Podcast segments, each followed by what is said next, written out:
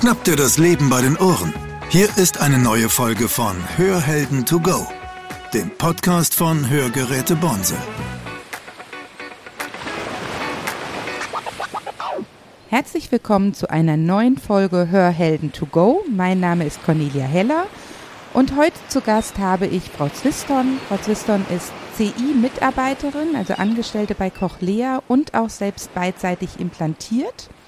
Und dann haben wir noch den Herrn Hess da. Der Herr Hess ist Filialleiter in Frankfurt und unser C I-Spezialist. Herzlich willkommen. Hallo. Hallo, besten Dank für die Einladung. Also ich freue mich sehr, heute dabei sein zu dürfen. Ja, sehr gerne.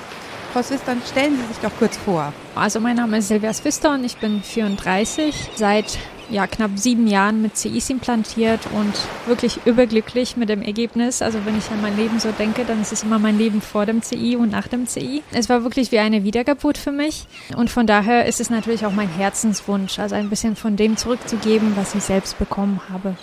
Deswegen freue ich mich auch sehr, heute dabei sein zu können und einfach die Aufmerksamkeit rund um dieses Thema C I auch ein wenig zu steigern. Mhm. Herr Hess? Hallo, mein Name ist Carsten Hess, ich bin einundfünfzig, bin Filialleiter in Frankfurt Nordend und habe vor etwa fünf Jahren die Möglichkeit hier im Unternehmen erhalten, die C I-Geschichte kennenzulernen und es gefällt mir unwahrscheinlich gut. Es ist auch nochmal eine schöne Erweiterung für einen Hörgeräteakustiker, einfach da nochmal eine zusätzliche Ausbildung zu machen, um halt nochmal ein komplett neues Feld kennenzulernen und es bleibt spannend. Sie sagen es, Herr Hess, es bleibt unheimlich spannend, dieses Thema äh, Cochlea-Implantat. Es ist so, so spannend, einfach auch zu sehen, wie Leute es erleben, wie die Angst überwunden werden muss. Ne? Das, ich meine, Sie werden davon erzählen können, wie das war, wirklich diese Entscheidung zu treffen, jetzt mache ich ein C I. Wie war das bei Ihnen? Also ich war auch nicht von Geburt an taub. Das heißt, das hat sich so ein bisschen mit der Zeit entwickelt. Ich habe eigentlich erst mit elf gemerkt, dass ich aus akustischer Sicht nicht alles so mitbekomme, wie es andere Mitmenschen tun. Witzigerweise hat das meine Oma gemerkt und wir sind dann gemeinsam zum H N O-Arzt gegangen und der hat unsere Sorgen auch bestätigt. Aber die Hörschwäche an sich war zunächst nicht stark ausgeprägt. Das heißt, ich kam in der Schule noch ganz gut zurecht. Ich hatte nur Probleme, wenn jemand ganz leise gesprochen hat oder geflüstert hat. Aber in einem stillen Raum ohne Störquellen mit der normalen Sprachlautstärke kam ich eigentlich ganz, ganz gut zurecht. Und dann ist es aber von, von Jahr zu Jahr immer schlechter geworden. Das war wirklich so ein progressiver Verlauf. Und irgendwann während meiner Studienzeit bin ich dann aus medizinischer Sicht schon fast gänzlich ertaubt. Also meine subjektive Wahrnehmung war also Sprachverstehen gleich null.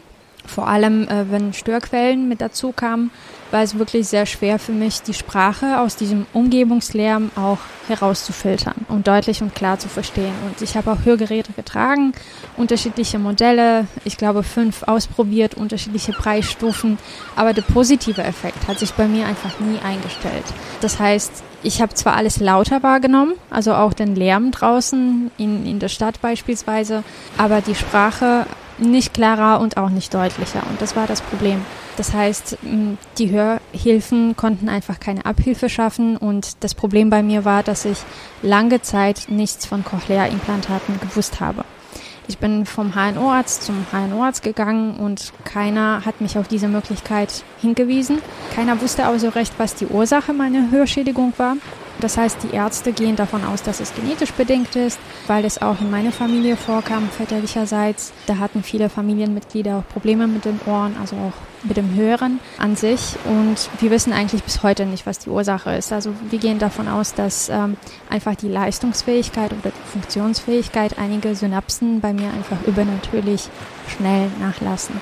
Und das hat sich natürlich auch auf das Sprachverstehen ausgewirkt. Genau, und dann war ich aber in der Universitätsklinik in Frankfurt. Da war ich schon mal relativ am Anfang, zweitausendeins war das, glaube ich. Da habe ich aber noch ziemlich gut gehört und verstanden. Also mein Hörvermögen war auch schwankend. Das heißt, ich hatte Tinnitus auf beiden Seiten. Mal war es ein bisschen besser, mal wieder schlechter. Damals wäre es wahrscheinlich auch viel zu früh gewesen für ein C I. Das heißt, das hat keiner erwähnt. Dann habe ich mich nochmal ganzheitlich untersuchen lassen in der Klinik und Professor Baumann hat das Thema zum ersten Mal angesprochen, also während meiner Studienzeit. Da war ich achtundzwanzig. Genau, und äh, ich habe mich noch am selben Tag für die O P entschieden, weil das ich einfach schnell. so froh war, dass es einen Ausweg gibt. Ich konnte mir meine Zukunft überhaupt nicht ausmalen. Ich habe immer ein schwarzes Loch gesehen, wenn ich versucht habe, man, ja, mir meine Zukunft vorzustellen. Also ich habe mir gedacht, du studierst zwar, aber wofür eigentlich? Du wirst wahrscheinlich niemals einen Job finden. Also ich wäre wahrscheinlich schon an einem Vorstellungsgespräch gescheitert, weil ich einfach so schlecht verstanden habe. Dann zu erfahren, dass es einen Ausweg gibt, dass man etwas gegen die Hörschädigung unternehmen kann, das war wirklich eine Riesenerleichterung. Und ich war einfach so froh. Und drei Monate später hat dann gleich die O P stattgefunden. Das heißt, Sie haben nur davon erfahren, weil Sie selbst so am Ball geblieben sind, mhm. weil Sie selbst damit unzufrieden waren und weiter geschaut haben. Würden Sie sich wünschen, dass mehr Leute, die in Ihrer Situation sind, darauf angesprochen werden, früher, dass es sowas gibt? Absolut, absolut. Ich meine, ich hätte eigentlich auch schon viel, viel früher versorgt werden können. Und ich wünschte auch, also ich wäre früher versorgt worden, weil das hätte mir so viel Leid erspart. Und ich denke, das ist auch heute noch immer ein, also immer noch ein Riesenproblem. Vor allem, ich, ich möchte jetzt nicht die Schuld nur den H N O-Ärzten in die Schuhe schieben. Ganz im Gegenteil, also sie leisten tolle Arbeit, aber es ist einfach so, dass viele Menschen immer noch nichts davon wissen. Oder es ist ihnen nicht klar, dass sie von dieser Hörlösung profitieren könnten. Von daher, also das ist auch ein Teil meiner Arbeit bei Cochlea, einfach die Aufmerksamkeit zu steigern und auch dafür zu sorgen, dass die Menschen ähm, über die Möglichkeiten informiert werden, weil ich glaube, jeder hat das Recht, darauf aufgeklärt zu werden. Unbedingt. Also es ist ja so eine Erleichterung. Mhm. Und ich finde es erstaunlich, dass Sie sagen, auch während dem Studium haben Sie gemerkt, dass Sie im Grunde null Sprachverstehen haben. Wie studiert man dann? Von zu Hause aus. Ah. Also so ähnlich wie jetzt auch. Also mhm. wir sind ja, also wir stecken noch mittendrin, also in der Corona-Pandemie, und es wird so viel von zu Hause aus gemacht, und äh, so war es bei mir im Endeffekt auch. Also ich bin gar nicht mehr in die Vorlesung gegangen, weil ich den Professor vorne einfach nicht mehr verstanden habe im Vorlesungssaal. Das war ganz schwierig. Ich bin dann einfach zu Hause geblieben, habe einfach von zu Hause aus gelernt und versucht, mir den Stoff einfach selbst anzueignen. Damals, also gegen Ende, habe ich ja schon von, von C Is erfahren und hatte die Wahl, mich entweder mittendrin implantieren zu lassen oder das Studium erstmal abzuschließen und dann die O P zu machen. Und ich wollte einfach nicht für eine lange Zeit ausfallen und ähm, habe mich jetzt einfach, also habe mich dazu entschieden, das Studium durchzuziehen und nach dem Studium dann die O P zu machen. Wahnsinn. Also ich stelle mir das ganz, ganz schwierig vor. Also nicht nur Leute, die jetzt in Corona studieren, das stelle ich mir fast noch leichter vor als das, was Sie durchmachen mussten. Das ist ja eine wahnsinnige Leistung, sich alles zu Hause selbst aufzuarbeiten oder aufzubringen, was man lernen muss, und dann gleichzeitig diese Perspektive erstmal nicht zu haben und dann den kleinen Lichtblick zu bekommen mit einem C I. Mhm. Wo sind Sie implantiert worden? In Frankfurt dann auch? In Frankfurt, genau, also Universitätsklinik in Frankfurt, ja. Mhm. Ich habe auch mal eine Frage als äh, Anpasser. Wie ermittle ich, welchen Hersteller wähle ich mir aus? Es gibt ja vier verschiedene Hersteller. Das ist die Firma Cochlea, die Firma Medel, die Firma Oticon äh, Medical und die Firma Advanced Bionics. Ist es klinikabhängig? Welche Vorinformationen hatten Sie und wie wählt man als, der, als Träger dann die richtige Firma aus? Das ist eine sehr wichtige und eine sehr gute Frage, weil mir als Patientin war es auch nicht so ganz klar, warum ich mich jetzt selbst für einen Implantathersteller entscheiden muss. Ich glaube, das ist tatsächlich nur bei einem Cochlea-Implantat so, dass man sich bewusst für einen Hersteller entscheidet. Also bei Herzschrittmachern oder bei einer Knieprothese sind wir, glaube ich, noch nicht so weit. Und ich bin eigentlich davon ausgegangen, dass der Arzt besser weiß, was für mich geeignet ist, also was das Beste ist. Und ich habe vier Broschüren ausgehändigt bekommen, also von, von vier unterschiedlichen Herstellern, und bin dann nach Hause gegangen, habe mir das alles in Ruhe angeschaut und durchgeblättert, habe alles nochmal nachgelesen. Es ist eine sehr schwierige Entscheidung, weil es eine lebenslange Entscheidung ist. Das heißt, man ist mit dem Hersteller dann verheiratet und kann sich sozusagen nicht scheiden lassen. Man kann sich natürlich immer explantieren lassen, aber das wollen wir ja nicht. Das wollen wir vermeiden. Also das Implantat sollte idealerweise lebenslang unter der Haut bleiben. Und deswegen denke ich, dass man sich auf jeden Fall umfassend informieren sollte. Ich persönlich habe auch so ein bisschen auf mein Bauchgefühl geachtet und mir einfach alle Informationen auch im Internet angeschaut. Cochlea ist beispielsweise der Weltmarktführer, das heißt, sie waren von Anfang an da. Und mir war diese Sicherheit, also dieses Zuverlässigkeitsgefühl, also dass ein Hersteller wirklich zuverlässig und sicher ist, unheimlich wichtig, und ähm, da habe ich auch so ein bisschen drauf geachtet. Ansonsten muss man natürlich sich selbst fragen, was ist mir im Alltag wichtig, was benötige ich für den Alltag, also auch an Zubehörteilen vielleicht, und die Hersteller auch ja so ein bisschen miteinander vergleichen, was, was können sie mir anbieten, beziehungsweise welche technischen Unterschiede gibt es auch, und beispielsweise bei Cochlea gibt es unterschiedliche Zubehörteile, die im Alltag auch unterstützen. Weil ich wusste, es wird immer Situationen geben, die schwierig zu meistern sein werden. Also trotz der Versorgung, das ist einfach so. Manchmal stößt man einfach an seine Grenzen. Und es gibt beispielsweise das Minimig für den Alltag. Man kann es einfach auf den Tisch legen, dann werden die Stimmen von den Gesprächspartnern automatisch verstärkt und Störquellen etwas abgedämpft. Es gibt diesen kleinen Audiotransmitter für zu Hause, kann man an den Fernseher anschließen. Und äh, das kriegen die Mitmenschen dann auch nicht mit. Das ist dann die Lautstärke, die sie regulieren, die ist nur für sie, das nehmen nur sie wahr. Ähm, von daher ist es äh, wirklich eine enorme Erleichterung im Alltag auch. Also etwas, worauf ich mich wirklich verlassen kann. Und das war mir persönlich beispielsweise sehr, sehr wichtig. Und auch das Implantat wird ja vom Chirurgen ausgewählt. Es gibt aber auch unterschiedliche Elektroden, und auch hier sollte man sich ein bisschen schlau machen. Von daher, man sollte sich schon mit dem Thema sehr intensiv beschäftigen und auch ähm, sich Zeit lassen, alle Hersteller vergleichen, natürlich auch auf, auf das Bauchgefühl achten, aber sich auch schon die Zahlen, Daten, Fakten anschauen. Das stelle ich mir unwahrscheinlich schwierig vor, wenn man, also zum einen, man erfährt plötzlich, dass es da so etwas gibt, und dann muss ich mich lebenslang dafür entscheiden, mit was ich jetzt durchs Leben gehe. Das ist ja anders, als wenn ich ein Auto kaufe oder ein Haus baue, was ich durchaus verkaufen könnte und was Neues nehmen könnte. Also das ist wirklich eine schwere Aufgabe. Und da wird man komplett alleine gelassen, oder gibt es da schon so, dass jemand sagt, also ich würde Ihnen raten, das und das? Man wird ja schon so ein bisschen an die Hand genommen. Das ist auch wichtig, finde ich, weil sonst ist man mit der Fülle an Informationen komplett überfordert. Also man sollte auch, wenn man in das Gespräch mit dem Arzt geht, sollte man sich vielleicht auch äh, vorbereiten und einfach alle Fragen aufschreiben, auf die man Antworten erhalten möchte. Von daher, also es, man sollte sich auf diesen Austausch schon vorbereiten. Also ich würde Ihnen empfehlen, den Akustiker Ihres Vertrauens aufzusuchen. Es gibt ja auch Akustiker, die sich mit C Is auskennen, die auch zertifiziert sind. Von daher, also kann man auch im Internet einfach nachschauen und nach diesen Beratungsstellen einfach aktiv suchen, weil sonst ist man mit den Informationen wahrscheinlich auch überfordert. Und das, was am meisten hilft, denke ich mal, also ich wünschte, ich hätte das vor meiner O P auch so gehabt, ist das Gespräch immer mit Selbstbetroffenen, also mit Menschen, die auch schon mit C Is versorgt sind.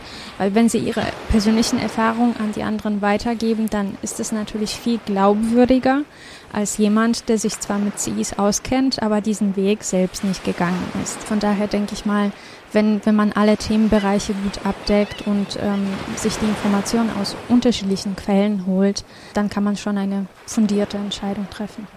Und solche Veranstaltungen gibt es? Wo finde ich da Informationen drüber? Das ist auch ein Teil meiner Arbeit. Also meine Aufgabe bei Cochlea ist es, Informationsveranstaltungen durchzuführen in Zusammenarbeit mit Kliniken, auch mit Akustikern, mit Selbsthilfegruppen, und eben so eine Möglichkeit auch anzubieten. Also die Informationen wirklich ein bisschen breiter zu streuen, und wir bieten dann auch kostenfreie Hörtests an, und es ist meistens auch ein Akustiker oder ein Arzt vor Ort mit dabei und kann natürlich dann auch unverbindlich beraten, also auch aus medizinischer Sicht, und es werden unterschiedliche Informationen angeboten und eben alle Berufsgruppen abgedeckt sozusagen. Also wir sind dabei als Produkthersteller, können Produktinformationen liefern, dann ist aber auch der Arzt dabei und kann eben auch medizinisch beraten, vielleicht auch der Akustiker, falls, falls es vielleicht zu früh ist für ein, für ein C I, und äh, wenn die Hörschwäche sich noch gut mit einem Hörgerät ausgleichen lässt, dann könnte man auch empfehlen, ja, ein Hörgerät zu bekommen.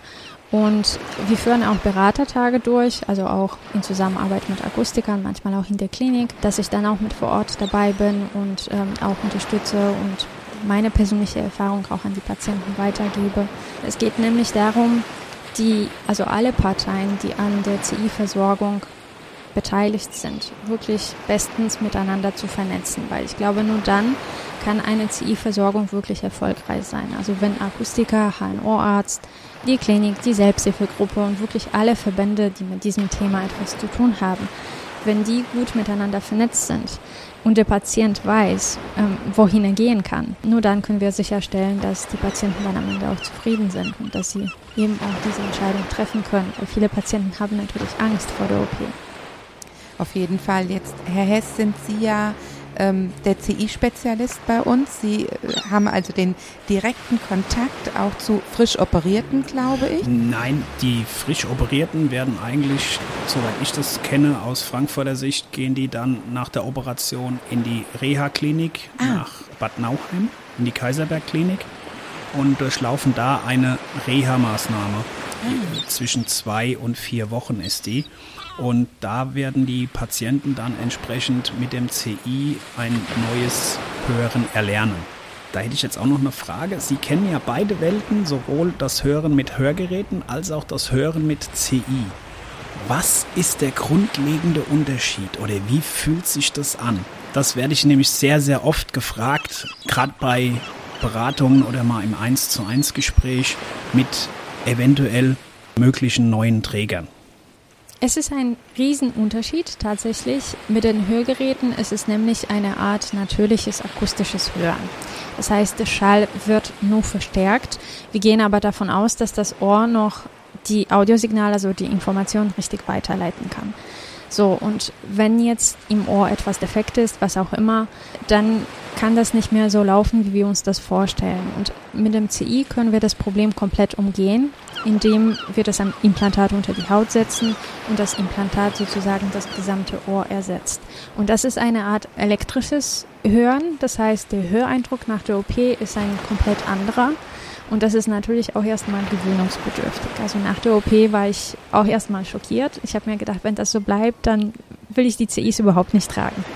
Ich bin auch darauf vorbereitet worden. Das heißt, jeder weiß, dass es ganz normal ist. Es wird sich am Anfang vielleicht blechern anhören, wie eine Computerstimme oder eine Roboterstimme, vielleicht wie eine Mickey-Maus-Stimme, also so, so eine richtige Piepsstimme.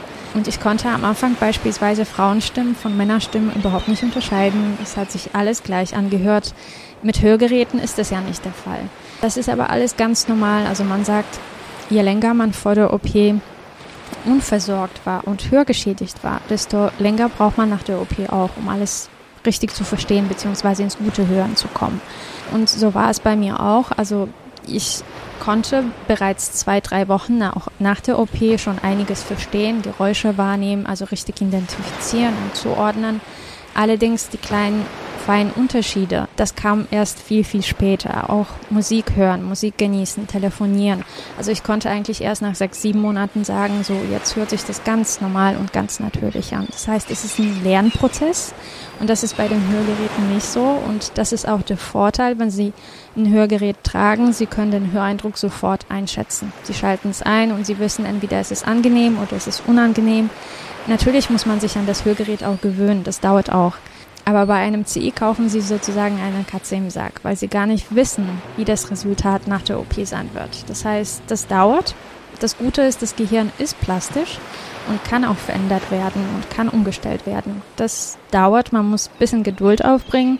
Es ist ein Lernprozess, aber es funktioniert wirklich, wirklich gut. Jetzt haben Sie beide ja angesprochen, die Reha.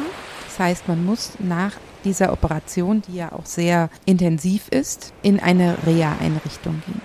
Ich habe verschiedene Modelle schon gehört. Einmal die mit dem Komplettaufenthalt und einmal die begleitende Therapie, die also über zwei Jahre, glaube ich, sogar geht. Warum gibt es diese Unterschiede? Was ist, gibt es da irgendwas, was besser ist oder was sinnvoller ist? Ich glaube, auch hier hängt das von den persönlichen Präferenzen ab oder von der Lebenssituation. Bin ich berufstätig oder kann ich mir einfach die Zeit für die Reha nehmen, also einfach mal für vier oder fünf Wochen ausfallen, kann ich mir das leisten? Ich glaube, das ist so die erste Frage, die man sich stellt. ich wurde im Jahr zweitausendfünfzehn versorgt. Vier Monate später fand dann die zweite O P statt und direkt im Anschluss habe ich meine Reha gemacht. Also mir persönlich war es unbedingt wichtig, die Reha mit beiden Ohren zu machen. Also ich wollte einfach beide Ohren gleichzeitig trainieren. Und ich war auch in Bad Nauheim, also in der Kaiserbergklinik, fünf Wochen lang und ich fand die Reha-Maßnahme unheimlich hilfreich.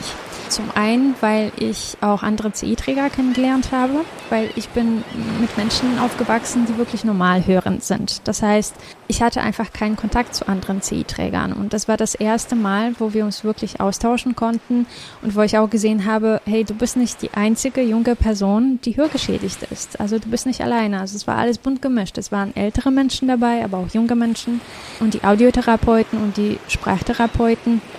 Die geben sich natürlich auch ganz viel Mühe und es wird alles, also die Hörschädigung steht an erster Stelle. Das heißt, man übt ganz viel, aber das ist auch gut so, weil man hat die Zeit, sich wirklich mit diesem Thema intensiv auseinanderzusetzen, also sich wirklich nur mit seinen Ohren zu beschäftigen. Und meine Reha war jetzt stationär, insofern kann ich die Ambulante gar nicht richtig beurteilen. Aber ich denke, wenn man gar nicht die Zeit dazu hat oder halt eben berufstätig ist und ähm, sich einfach nicht frei nehmen kann, dann ist das auf jeden Fall auch eine gute Alternative. Wichtig ist, glaube ich, dass man sich mit diesem neuen Gefühl auseinandersetzt und wie Sie eben sagten, sich auch die Zeit gibt, das äh, neue Hören zu lernen. Dann haben Sie gerade noch etwas Interessantes angesprochen und zwar, ich kaufe doch nicht die, oder ich kaufe die Katze im Sack. Das zahlt schon komplett die Krankenkasse, oder? Genau, also wenn man gesetzlich versichert ist, dann werden die gesamten Kosten von der Krankenkasse übernommen. Ich glaube, das ist nämlich auch nochmal wichtig zu erfahren, auch wenn man da sich einen Hersteller aussucht, das äh, übernimmt die Krankenkasse in vollem Ausmaß. Und noch eine Information, dadurch, dass das eine implantierte Hörprothese ist und nicht ein Hörhilfsmittel, ist es so, dass auch die Betriebskosten, sprich also die Batterien oder auch Akkus, komplett von der Krankenkasse übernommen werden. Weil es kein Hilfsmittel in dem Sinne mehr ist, sondern weil es implantiert ist. Weil es ein Teil für eine Implantation mhm. ist. Mhm. Jetzt schaue ich Sie die ganze Zeit an, Frau Zwiston, und suche angestrengt Ihr C I und sehe es nicht. Wo ist es? Ja, das ist äh, das Schöne daran. Es ist äh, ja so gut wie unsichtbar. Also man hat immer die Wahl zwischen Sprachprozessoren, die hinter dem Ohr getragen werden, und dann auch Sprachprozessoren, die nur am Kopf getragen werden, also Single Units sozusagen. Und man hatte da freie Wahl. Das heißt, es gibt eigentlich auch nicht so viele Unterschiede zwischen diesen Sprachprozessoren. Der größte Unterschied ist natürlich die Trageart. Das heißt, ich trage meinen Sprachprozessor wirklich nur am Kopf und habe auch die Möglichkeit, wenn ich das möchte, ihn unter den Haaren zu verstecken. Ich glaube, das ist ganz vielen Menschen auch wichtig. Es wird immer heiß diskutiert, soll das C I gezeigt werden, soll es nicht gezeigt werden. Ich persönlich habe überhaupt kein Problem damit, mein C I zu zeigen. Ich bin sehr dankbar dafür, dass es C Is gibt, dass es diese Technologie gibt. Also es ist eher das Gegenteil der Fall. Ich habe überhaupt kein Problem damit. Ich finde es aber unheimlich schön, diese Freiheit zu haben, selbst zu entscheiden, wann ich über dieses Thema sprechen möchte und wann nicht. Also beziehungsweise in welche Situation und mit wem und mit wem vielleicht nicht. Das heißt, ich kann das selbst bestimmen. Und das ist halt der Vorteil, also der kosmetisch-ästhetische Vorteil, sage ich jetzt mal. Und auch diese Selbstbestimmung, dass, dass ich das einfach selbst entscheiden kann. Ich war davor mit dem Nucleus sieben versorgt, das heißt, ich habe ihn auch hinter dem Ohr getragen und der war auch sichtbar. Und ich denke, für mich persönlich ist es eigentlich irrelevant, ob das Cochlea-Implantat sichtbar ist oder nicht. Es geht eher darum, dass man sich nicht schämt, seine Bedürfnisse zu äußern, dass man auch Bescheid gibt, wenn man etwas nicht verstanden hat oder etwas falsch gehört hat oder halt akustisch gesehen nicht weiterkommt. Das ist ganz, ganz wichtig, dass man einfach lernt, die Bedürfnisse zu artikulieren und ja auch nach außen zu kommunizieren, weil ich habe ein sehr schönes äh, Beispiel dazu. Ein Audiotherapeut in Bad Nauheim, also das war während meiner Reha-Maßnahme. Wir hatten eine Audiotherapiestunde und das war eine Gruppensitzung und er hat einen Vortrag gehalten und er hat einen Satz gesagt und er hat diesen einen Satz bewusst sehr, sehr leise gesagt und auch vom Sprechtempo her viel, viel schneller als den Rest und dann hat er einfach uns alle gefragt, haben Sie jetzt verstanden, was ich gesagt habe? Und die Leute, die in seiner Nähe saßen, die konnten natürlich ein paar Wörter aufschnappen, aber der Rest von uns war ahnungslos. Und dann hat er etwas ganz Wichtiges und was ganz Schönes gesagt. wenn Sie jetzt in dieser verständnisvollen und vertrauensvollen Umgebung nicht in der Lage sind, zu sagen, dass Sie etwas nicht verstanden haben, wie wollen Sie da draußen dann zurechtkommen? Also von daher, ich, ich glaube, es ist ganz wichtig, dass man, also statt die C Is zu zeigen und zu erwarten, dass die Menschen verstehen, wie sie sprechen müssen oder wie sie sich zu verhalten haben, nur weil sie hörgeschädigt sind, wäre es auf jeden Fall viel, viel besser, sich mit dem Thema selbst auseinanderzusetzen und einfach zu sagen, was man erwartet, beziehungsweise die Person auch erstmal vielleicht zu warnen, du, ich bin hörgeschädigt, es wäre besser, wenn du ein bisschen langsamer sprechen würdest, beispielsweise. Von daher, also ich, ich denke, es ist auf jeden Fall ein wichtiges Thema, aber der wichtigste beziehungsweise der größte Unterschied zwischen den beiden Sprachprozessoren ist einfach nur die Trageart. Ich glaube, das ist auch ein ganz wichtiger Hinweis, auch offen zu sagen, ich habe das nicht verstanden oder ich kann das nicht. Ich glaube auch, ganz normal hörende Leute verstehen nicht immer alles und auch die müssen sagen, ich habe das nicht verstanden. Na, aber das muss man sich überwinden und auch ganz klar kommunizieren, das ist richtig, sonst landen wir irgendwann alle da und nicken nur und sagen ja. Absolut, ja. Ich bin auch nicht das perfekte Beispiel dafür. Ich lasse manchmal auch fünf Minuten verstreichen, bevor ich sage, die Klangqualität der Videokonferenz ist nicht so gut, bei mir kommt das nicht so gut an. Es ist ganz normal, wir machen alle Fehler, aber es ist ganz wichtig, dass man das erkennt und ähm, einfach daran arbeitet. Ja. Wenn Sie zurückblicken auf die Zeit, als Sie noch relativ frisch implantiert waren, gibt es da etwas, wo Sie sagen, hätte ich das vorher gewusst, wäre ich diesen Schritt nicht gegangen? Sie sagten eben schon mal diese ganzen Mickey-Maus-Stimmen am Anfang, aber gab es noch etwas, wo Sie gesagt haben?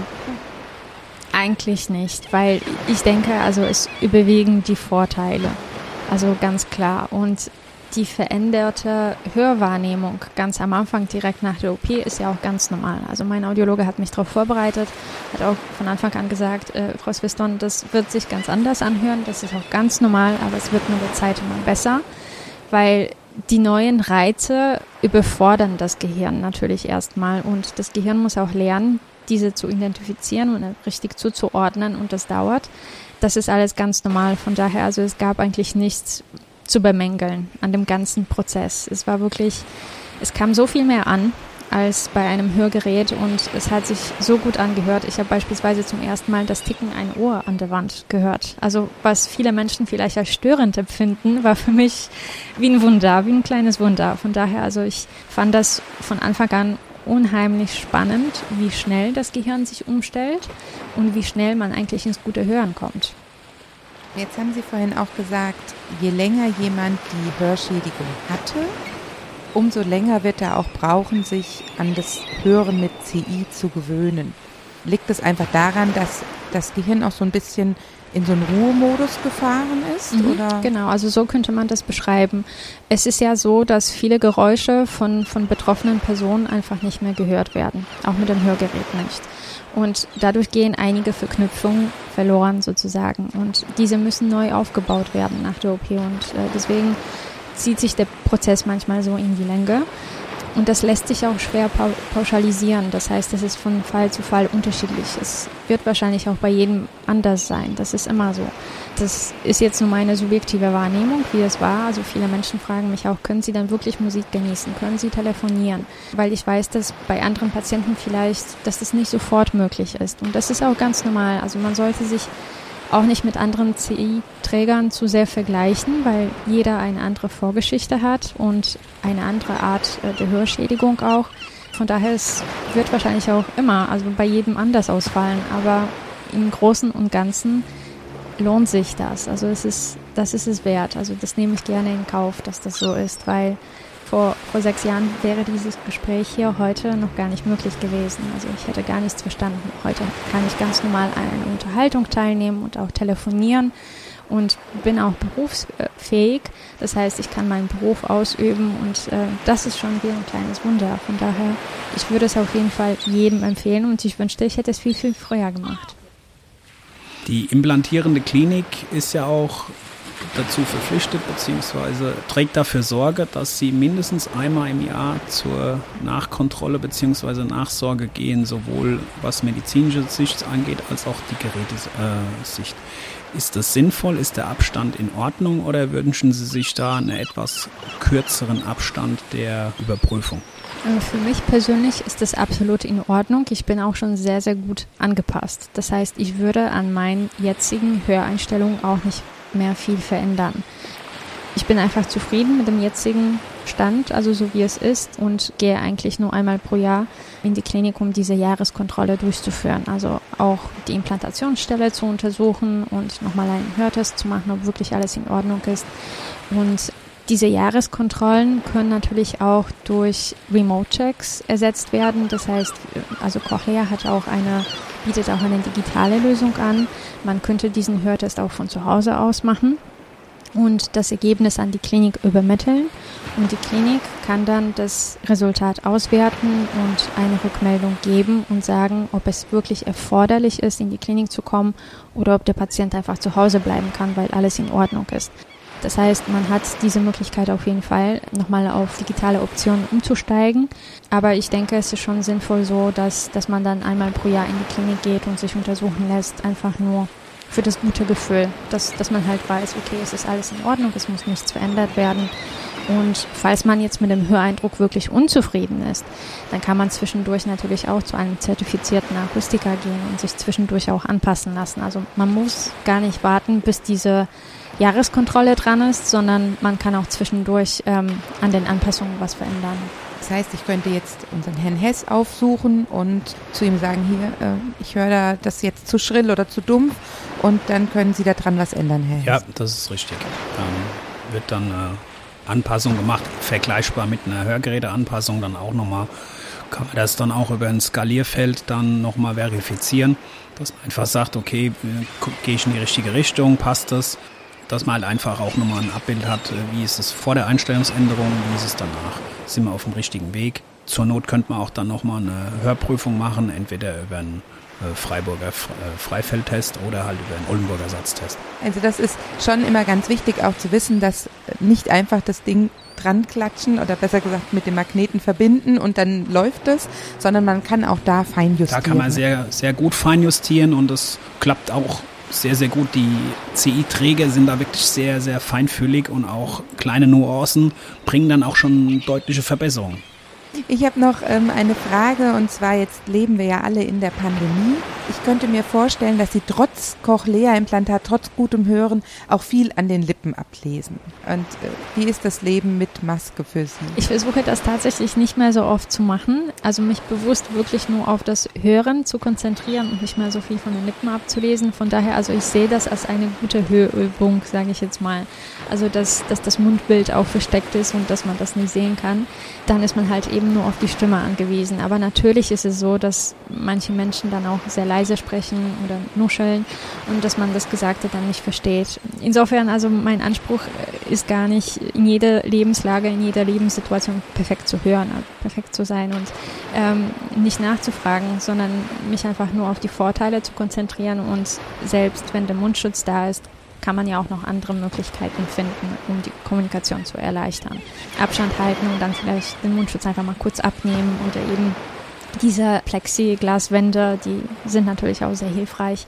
Von daher, ich glaube, da gibt es schon sehr viele gute Lösungsmöglichkeiten, aber natürlich ist es erstmal eine Hürde für viele Hörgeschädigte. Ja, das ist, glaube ich, auch ein, ein Satz, den wir im Alltag sehr häufig sagen, dass es ähm, leider im Moment sehr, sehr schwierig ist zu verstehen, weil es wirklich viele Leute gibt, die dank den Masken auch noch nuscheln. Kommen wir zu einer Tradition in unserem Podcast. Am Ende wollen wir gerne immer etwas in unser Hörschatzkästel reinlegen. Herr Hess. Ja, bei Schwierigkeiten, egal ob C I oder Hörgerät, immer an den Akustiker des Vertrauens wenden. Sehr schön. Frau Zwiston, was würden Sie ins Hörschatzkästel legen? Ich würde ganz spontan zwei Sachen hineinlegen, wenn ich darf. Die eine Seite, sich vielleicht nicht mit der Hörschwäche persönlich identifizieren, weil das machen die Hörgeschädigten leider auch ganz oft. Also ich finde das bei Kindern wirklich wunderschön, weil die meisten Kinder, also nicht alle, aber die meisten dann immer sagen, ich habe ein Problem mit meinen Ohren. Aber die sagen nicht, ich bin hörgeschädigt.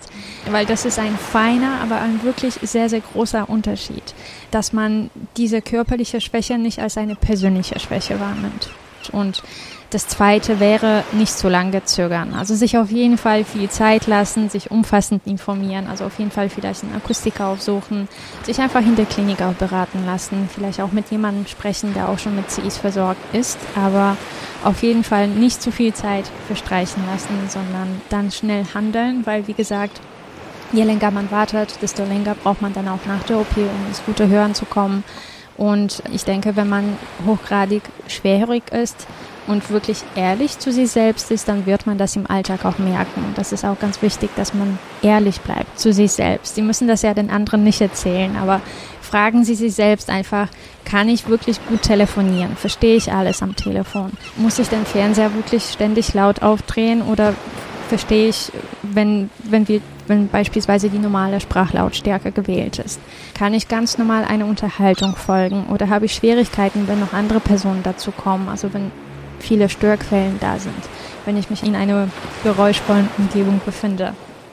Also solche Fragen, dass man diese auch wirklich ehrlich und offen beantwortet und ja dann gegen die Hörschädigung auch etwas unternimmt und nicht wartet, bis es von alleine weggeht, weil leider geht es nicht von alleine weg. Wunderbar, das ist ein, ein tolles Schlusswort. Ich für mich nehme mit, dass so ein C I eigentlich ein ganz schönes Wundergerätchen ist und nicht nur einfach hören lässt, sondern dass es uns auch ganz viel im Alltag erleichtern kann. Vielen Dank für das tolle Interview, dass Sie sich beide Zeit genommen haben und dann wünsche ich Ihnen alles Gute. Danke. Dankeschön. Besten Dank für die Einladung. Dankeschön. Sehr gerne. Das war Hörhelden to go, der Podcast von Hörgeräte Bonse. Sie möchten keine weitere Folge verpassen? Dann abonnieren Sie jetzt unseren Podcast. Weitere Infos gibt es auch auf unserer Webseite w w w punkt bonse punkt d e.